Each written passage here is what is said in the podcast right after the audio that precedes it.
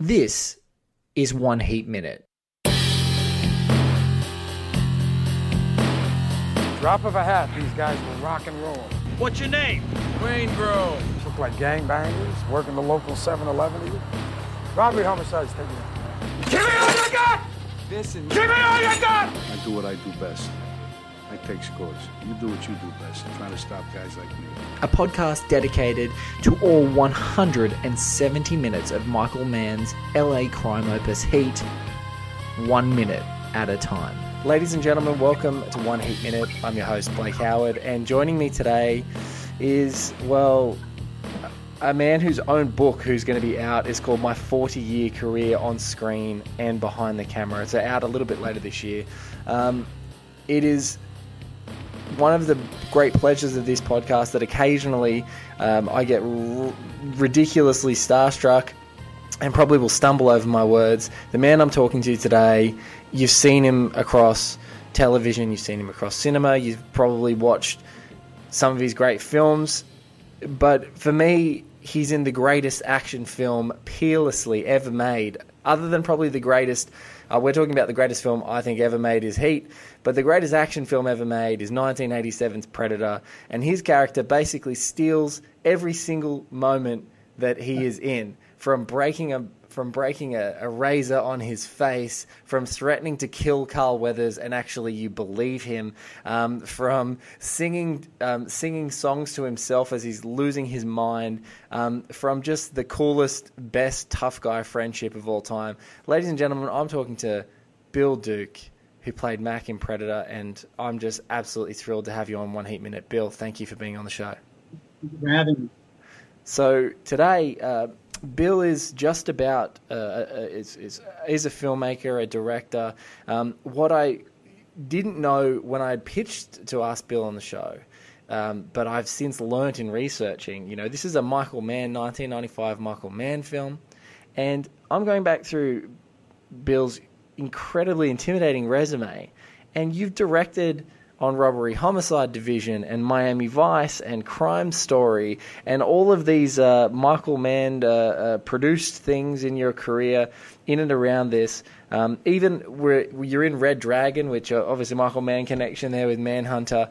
Um, so uh, what, even outside of that, I was looking at Bill's current resume and some of the amazing work that he's doing, and I thought, you know, one big thing I wanted to do on the show was to talk about the African American experience, especially with Donald Breedan, who's Dennis Haysbert's character in this film. And there's this amazing minute that we're talking about, the 101st minute of Heat, where Neil McCauley, Robert De Niro, walks up to Don Breedan, Dennis Haysbert's character, and makes him an offer that is that he can't refuse. And I thought, what better than to talk to a filmmaker who and a filmmaker and a person who's made it their goal to sort of mentor young African Americans and has also been in some of these phenomenal um, films that we're going to get into. But uh, I thought I would just jump straight in and uh, we could watch the minute and then we could dive into talking to you. Bill, does that sound good? No problem. All right. So, guys, Bill and I are going to watch this. We're going to edit this so you guys can hear it in crystal clarity. Um, but then we'll come back and we'll uh, we'll talk about the minute.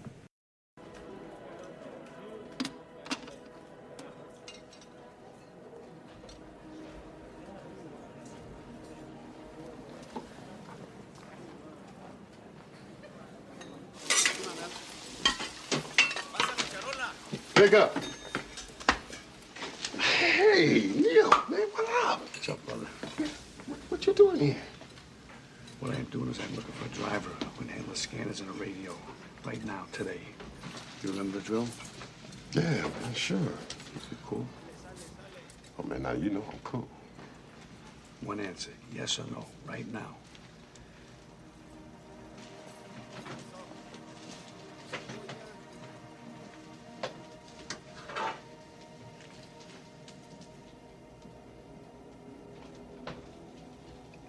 Yeah, man. Fuck it. You on? I'll back in five. Mm-hmm. What an incredible minute. Good minute. So, Bill, let's talk. Firstly, thank you for being a part of the show. Secondly, what did you think of the minute? Have you seen Heat? And were you ever involved? I'm sort of looking at some of the actors and cast, and I've heard some rumors about different actors being involved and around the film. this seems like right at the time that you were uh, um, acting in some pretty big projects. Was this something that ever crossed your mind, considering you sort of, you know, did Robbery Homicide Division and Miami Vice and Crime Story? Was this ever a film that was on your radar? No, not really. It wasn't. But uh, watching that, you know, I love the performance because, um, you know, it's in terms of acting. One of the greatest parts of acting, people think it's talking, right? But listening. Yes. You know, and he and, and he had to make a decision.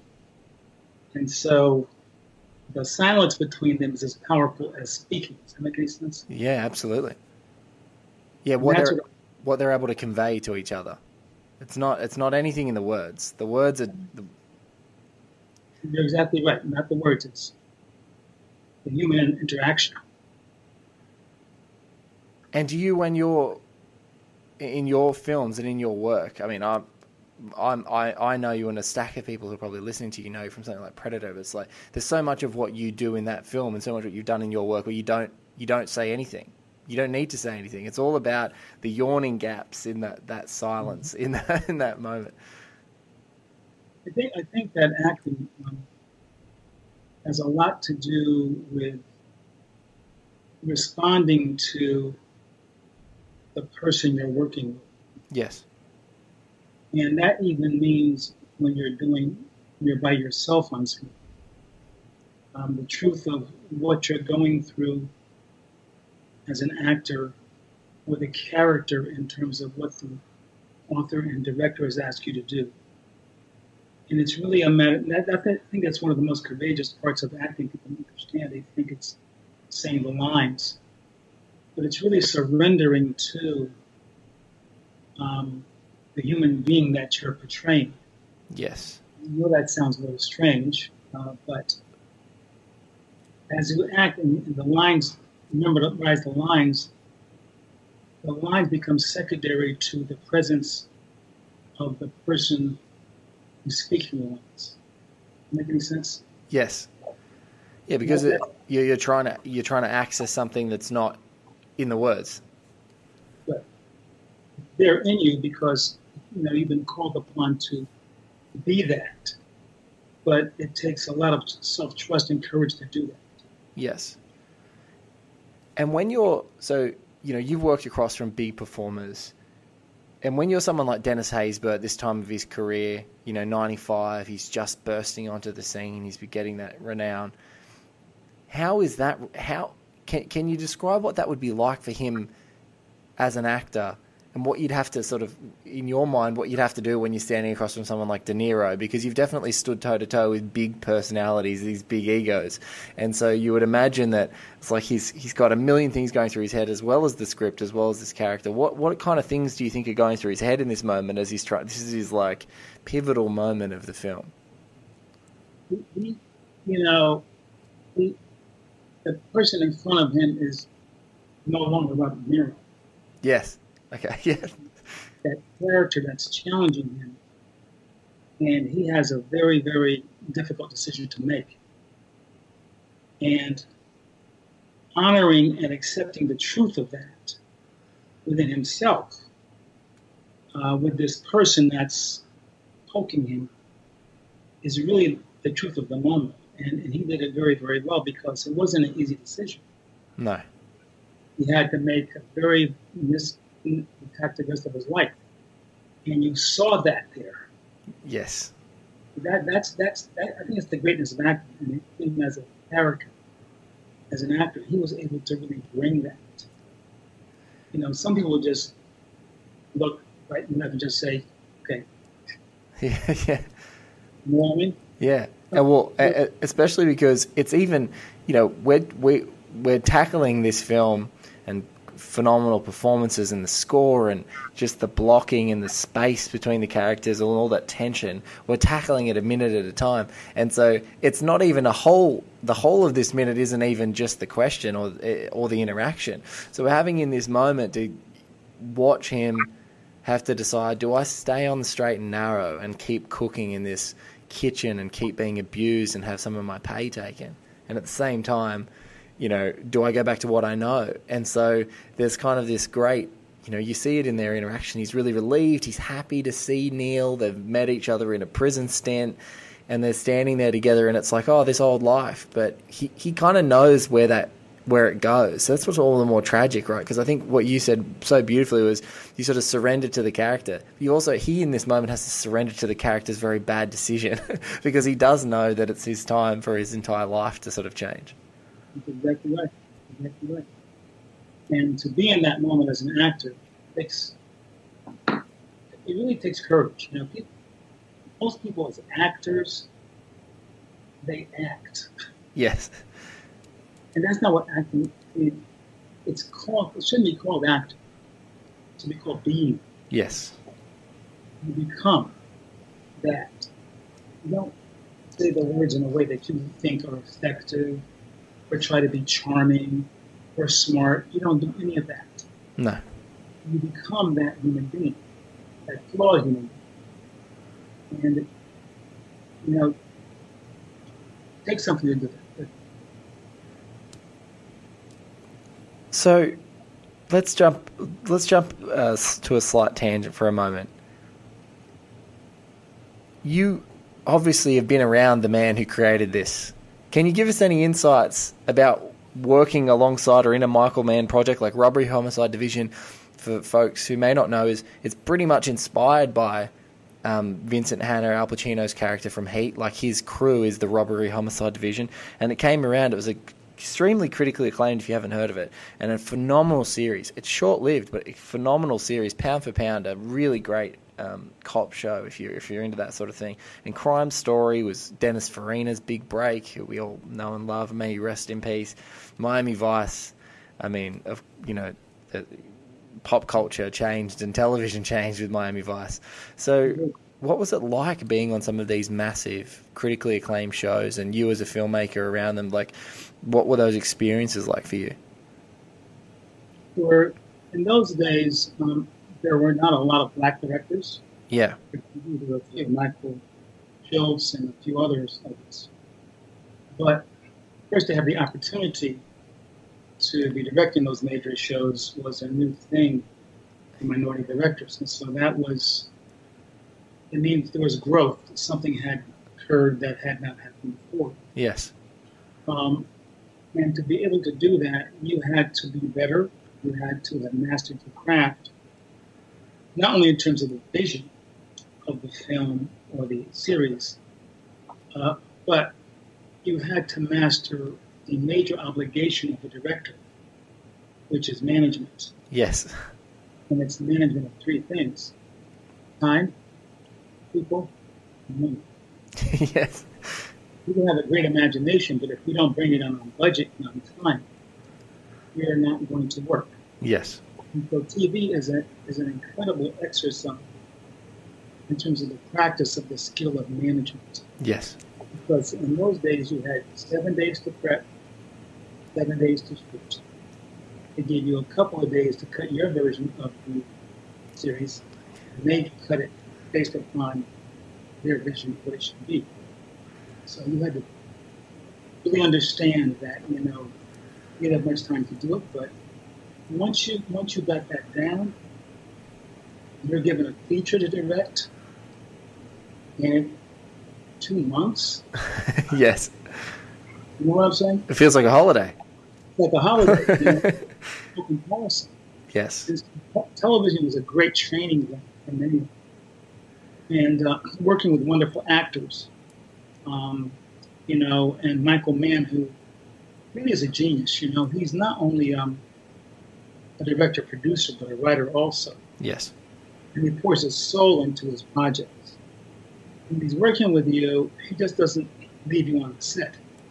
He talks to you about why he created this character, what the character is about, um, you know, why he put- put this particular scene together. He's very detailed. yes, So as an actor, you have guideposts to go by, which is rare because some directors they go camera um, and editing know nothing about actors. yes, I was working with the young director, and uh, I asked, I was having trouble with the scene as an actor. And I went up to him and asked him, could he help me, you know? And after two minutes of talking, he looked at me and he said, make it more blue. What the hell, what does that mean? Did he mean lighting? Did he mean, uh, you know, in the old words, rude? Did he? who knows? That is such. he wasn't used to talking to actors. You know what I'm saying? He's Yes. just a camera and all that stuff. Yes. When the actor needed him for advice, he didn't know what to do. And so it's layering in. That's that's your experience with someone like a Mann or those big, you know, those sort of genius characters you've encountered. Is layering in and being able to have those questions of purpose really helps you guide and craft that. And I think in this film, and particularly in this scene um, in Heat, every character has an extremely rich backstory. I think they spent months crafting these really long backstories, and even the just the preceding minute, which we would have talked about as you guys are hearing this, um, uh, that it's actually the introduction of his character or, or the connection between these two characters. Like, oh, he used to hang out with so and so in in um, he used to hang out with so and so in in in in Folsom. He was in B Wing, etc. So you're building a bit more of this background to how these guys would know each other, why they would be why there'd be camaraderie when he goes up to him and offers him a job, which you would hope, you know, right now the audience as well. You both you've got this really strange, um, almost like. Uh, conflicted moment because you want to see him take the job so you can see the heist go down in this movie because as a viewer from that purely you know energized perspective you're hyped up to oh here we go this is the confrontation. Mm-hmm. And at the same time you're like please don't don. You know you've Right. been through it. You've been through the wringer. And it's that y- you as the I, I suppose that demonstrates what you're talking about which is how effective the layering in of all those per, you know all that what the character's about why they're there how they arrive to this scene adds layers in all that meaning so that in this moment you've got a really deeply conflicted moment as well as opposed to just being casual. As you said before it's like just saying the line delivering it trying to deliver it with charm or confidence. It's got none of that none of that essence. Well, what you, what you just said is eloquent in the sense that it's what many movies are missing today. oh yeah. Because you have car crashes and explosions and gunfights, all of that, right? The question is, do you care about anybody in the film? yes yes You know, do you care about the main character if he dies or not? yes And the thing is, there's a craft to writing in the sense that you can have all these other things, like in this film.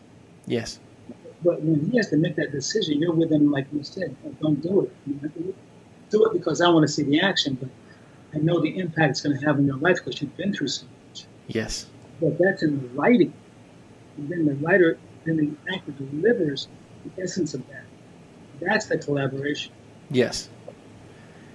And you're right. That, that the and I think a lot of you know you're in the most iconic action movie of all time, Predator. Um, so many people miss. You know, you can have the alien, and you can have the guns, you can have the explosion, but that's 40 minutes or 50 minutes almost into that film. You know, there's so much about you guys, your rich histories, the individual relationships between the characters. You know, your phenomenal character, Mac, having a sense of what Billy's doing when no one really has a sense of what he's doing. Um, your relationship um, uh, to Jesse Ventura's character, you know, everyone's got these phenomenal little relationships and roles to play.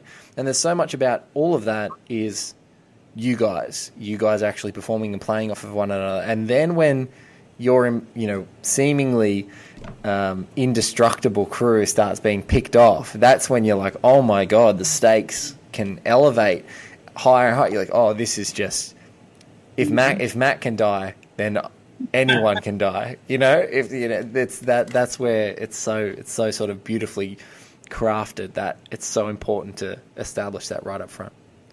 And I also like the fact that in the end, um, you know, Arnold was still a victim. He Yes. wasn't the superhero. No. Uh, this predator was smart, stronger, Yes. and everything. He had to come up with ways of surviving. And that was fascinating. He put the mud on himself accidentally. He Churchill walks by him, all that stuff. Thought that was brilliant the way that was put together. I really did. and you're totally right. He, there's no, he's not a conquering hero at the end of that movie. He's a broken hmm. man. He's just lying in the helicopter. These poor people are looking at him like, what the hell happened to this guy? There's no celebration. It's just like, oh my God, I can't believe I got out of there. Like I did. It was mostly, you know, craft because he was trying to outwit him, but at the same time, it's like that survival at the end. It's like, well, that could have gone either way. You know, that wasn't a certainty either way there. But it's much like this. In this moment, that's a toss of the coin moment right now. It's the, the whole movie rests on it. The whole mo- there are certain moments in great films where the whole movie rests on a moment um, Yes. and an interaction. And I think the the more that you are conflicted about which way you want it to go, if you care about the characters, the better. Um, so, like you said, in this moment, it's like, and, and in so many moments in great action movies or just great movies that have got heart, it's like, oh God, please don't do this. Please don't do this. And then you get that great sort of uh, satisfaction, if you like, of it happening. Great writers. Yes. Who are some of the, who are some of the great ones you worked with? Because you're, I'm just looking at your resume. Some of the, you know, you're in the Limey, uncredited, Payback, which I think is just such a sardonic, phenomenal thing. You're in Action Jackson, American Gigolo, like Schrader. Yeah, there we go. You know, uh, you know, the, the, there's there's so many of these phenomenal writers that you've surrounded. You, you know, you, you've been around in your your storied career. What are the writers that really stick out to you so that you've just thought, wow, they can really put that together? The Schrader was one of them because before that film, um, I forgot the one, Richard Pryor Blue, um, something blue. Um, Richard Pryor uh, and um, I forgot who the other actor was, but it was an incredible film about unions in the car market and all that stuff. Blue Collar, Blue Collar, That was a great. That was a great film. great film too. Yeah, very underrated, but that was a great movie. Um, and and um, the writing in that was, was spectacular. I mean, he has the ability to create character, not just create scenes, but you know, you care about the people. yes, You- I think it was Yaphet Kotto and Richard Pryor in that scene at the end where they thought they had won the battle and against the Union and everything, yes, and they were painting the car, and somebody locked the door. Yeah, with the spray paint, and they choked to death on the paint. yeah, That, that was, I'd never seen anything like that in a movie.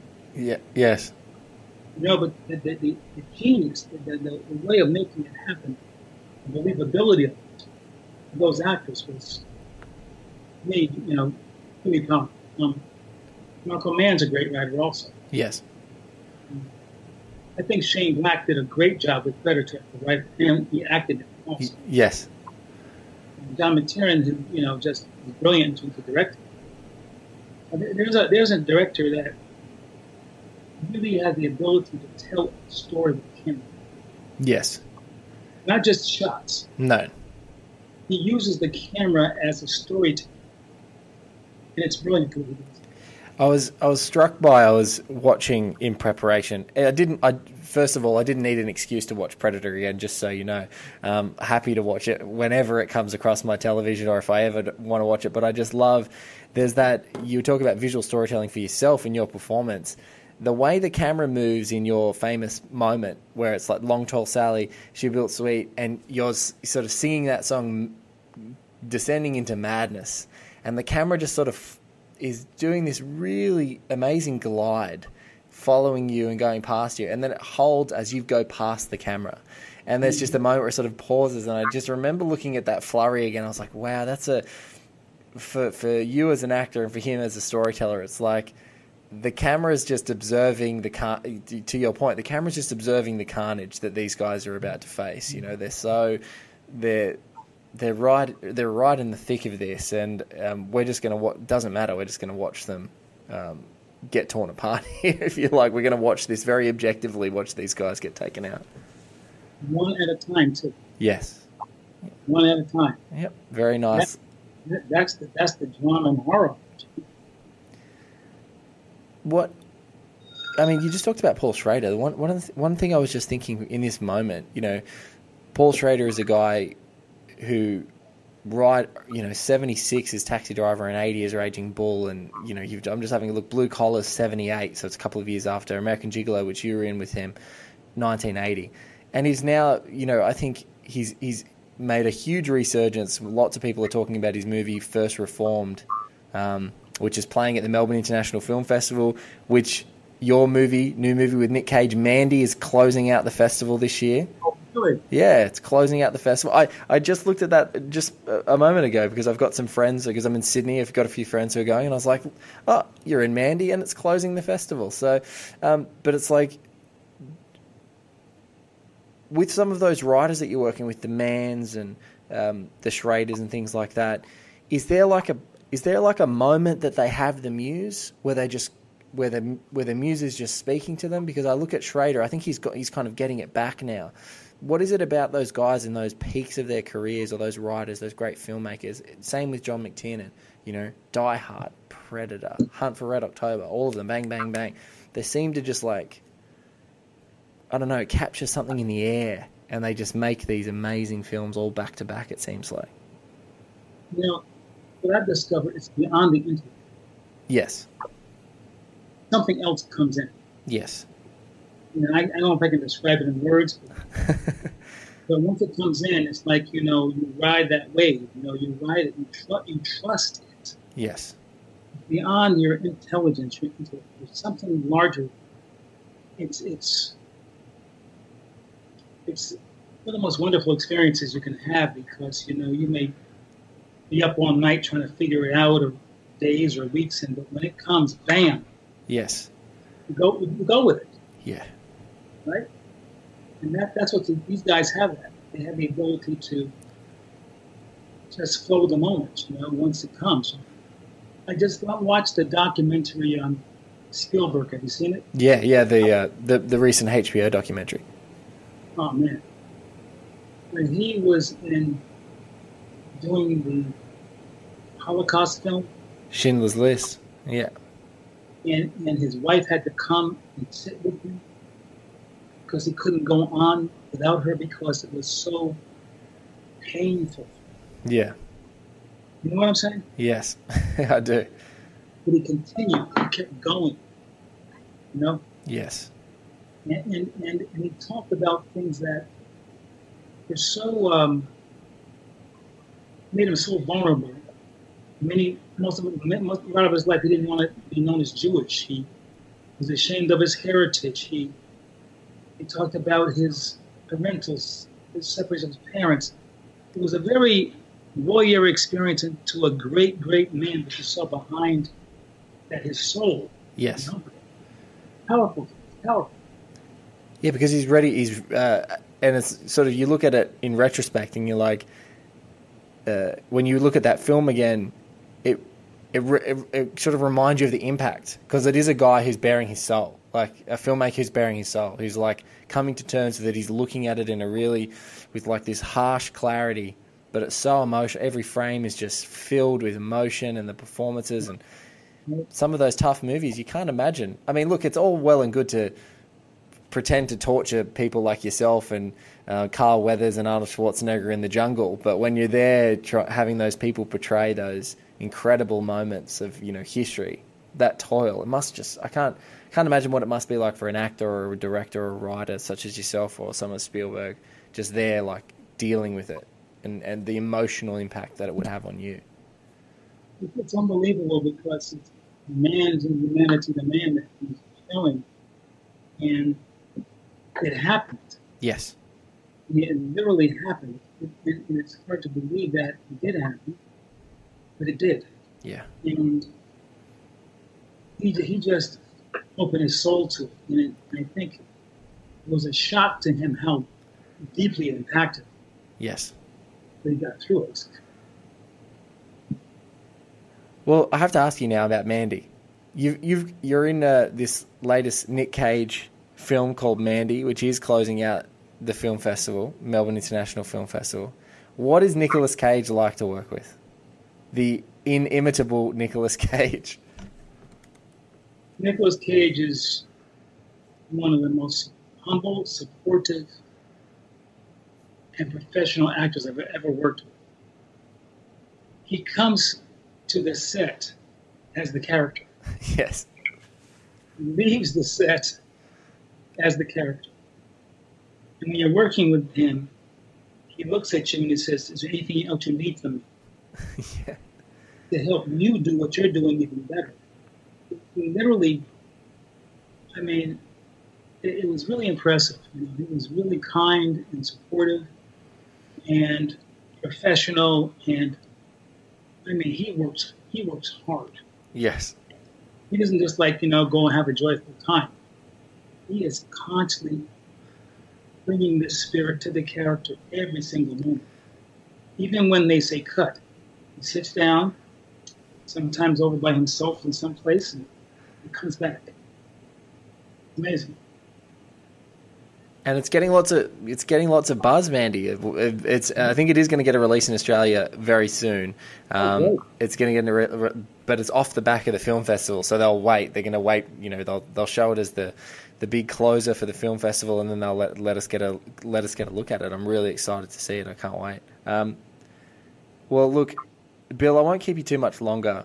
Um, I I just have to say, thank you for coming on to the show to talk, to give your insights. I mean, your storied career, you've directed movies like Hoodlums, you've been in Predator, but I just want to say I have the softest of all softest spots for Sister Act 2, where you directed Lauryn Hill, who, like, the as like the biggest pop star in the whole world that you became, you know, just before. Um, so incredible. Um, you've got a new film, Created Equal, which is coming out very soon, which is about a um, a young up and coming lawyer who's defending um, a, a, a female. Uh, I think it's a nun who wants to become a priest. Is that right, Bill? Yeah. So very looking forward to seeing that. And your new book is out November this year, which is an autobiography called um, Bill Duke: My 40 Year Career on Screen and Behind the Camera. So I cannot wait to sort of dive into some of the stories that I've been researching. But thank you so much for being part of the show. People can reorder the, they can, pre-order the book now on Amazon. I'm going to put the link, guys. If you if you're listening to this just on whatever podcasting uh, app you go to, if you go to oneheatminute.com, there'll be an episode. Um, obviously, when we when we release it for Bill Duke and I, and in the in the episode, I'll make sure I leave a link in there so you can click through straight to Amazon. So you can go get Bill's book. I'll be getting it. I've pre-ordered it. Um, I'm I'm really looking forward to it. Thank you so much for being part of the show, Bill. My friend, Thanks for having me. I appreciate it. And look, before you go, could I just ask you just to say one line from Predator? And it's not a long line. I just need I need to say it so that it's been said on the show. I just need you to say anytime. Ladies and gentlemen, the inimitable, the legendary Bill Duke. This has been One Heat Minute. I've been Blake Howard, your host. Thank you so much for listening. Um, OneHeatMinute.com is where you can find us. Bill, you can find on the Twitter sphere at Bill Duke. Um, but Bill, thank you again. Guys, thanks for listening. Appreciate it. Thanks.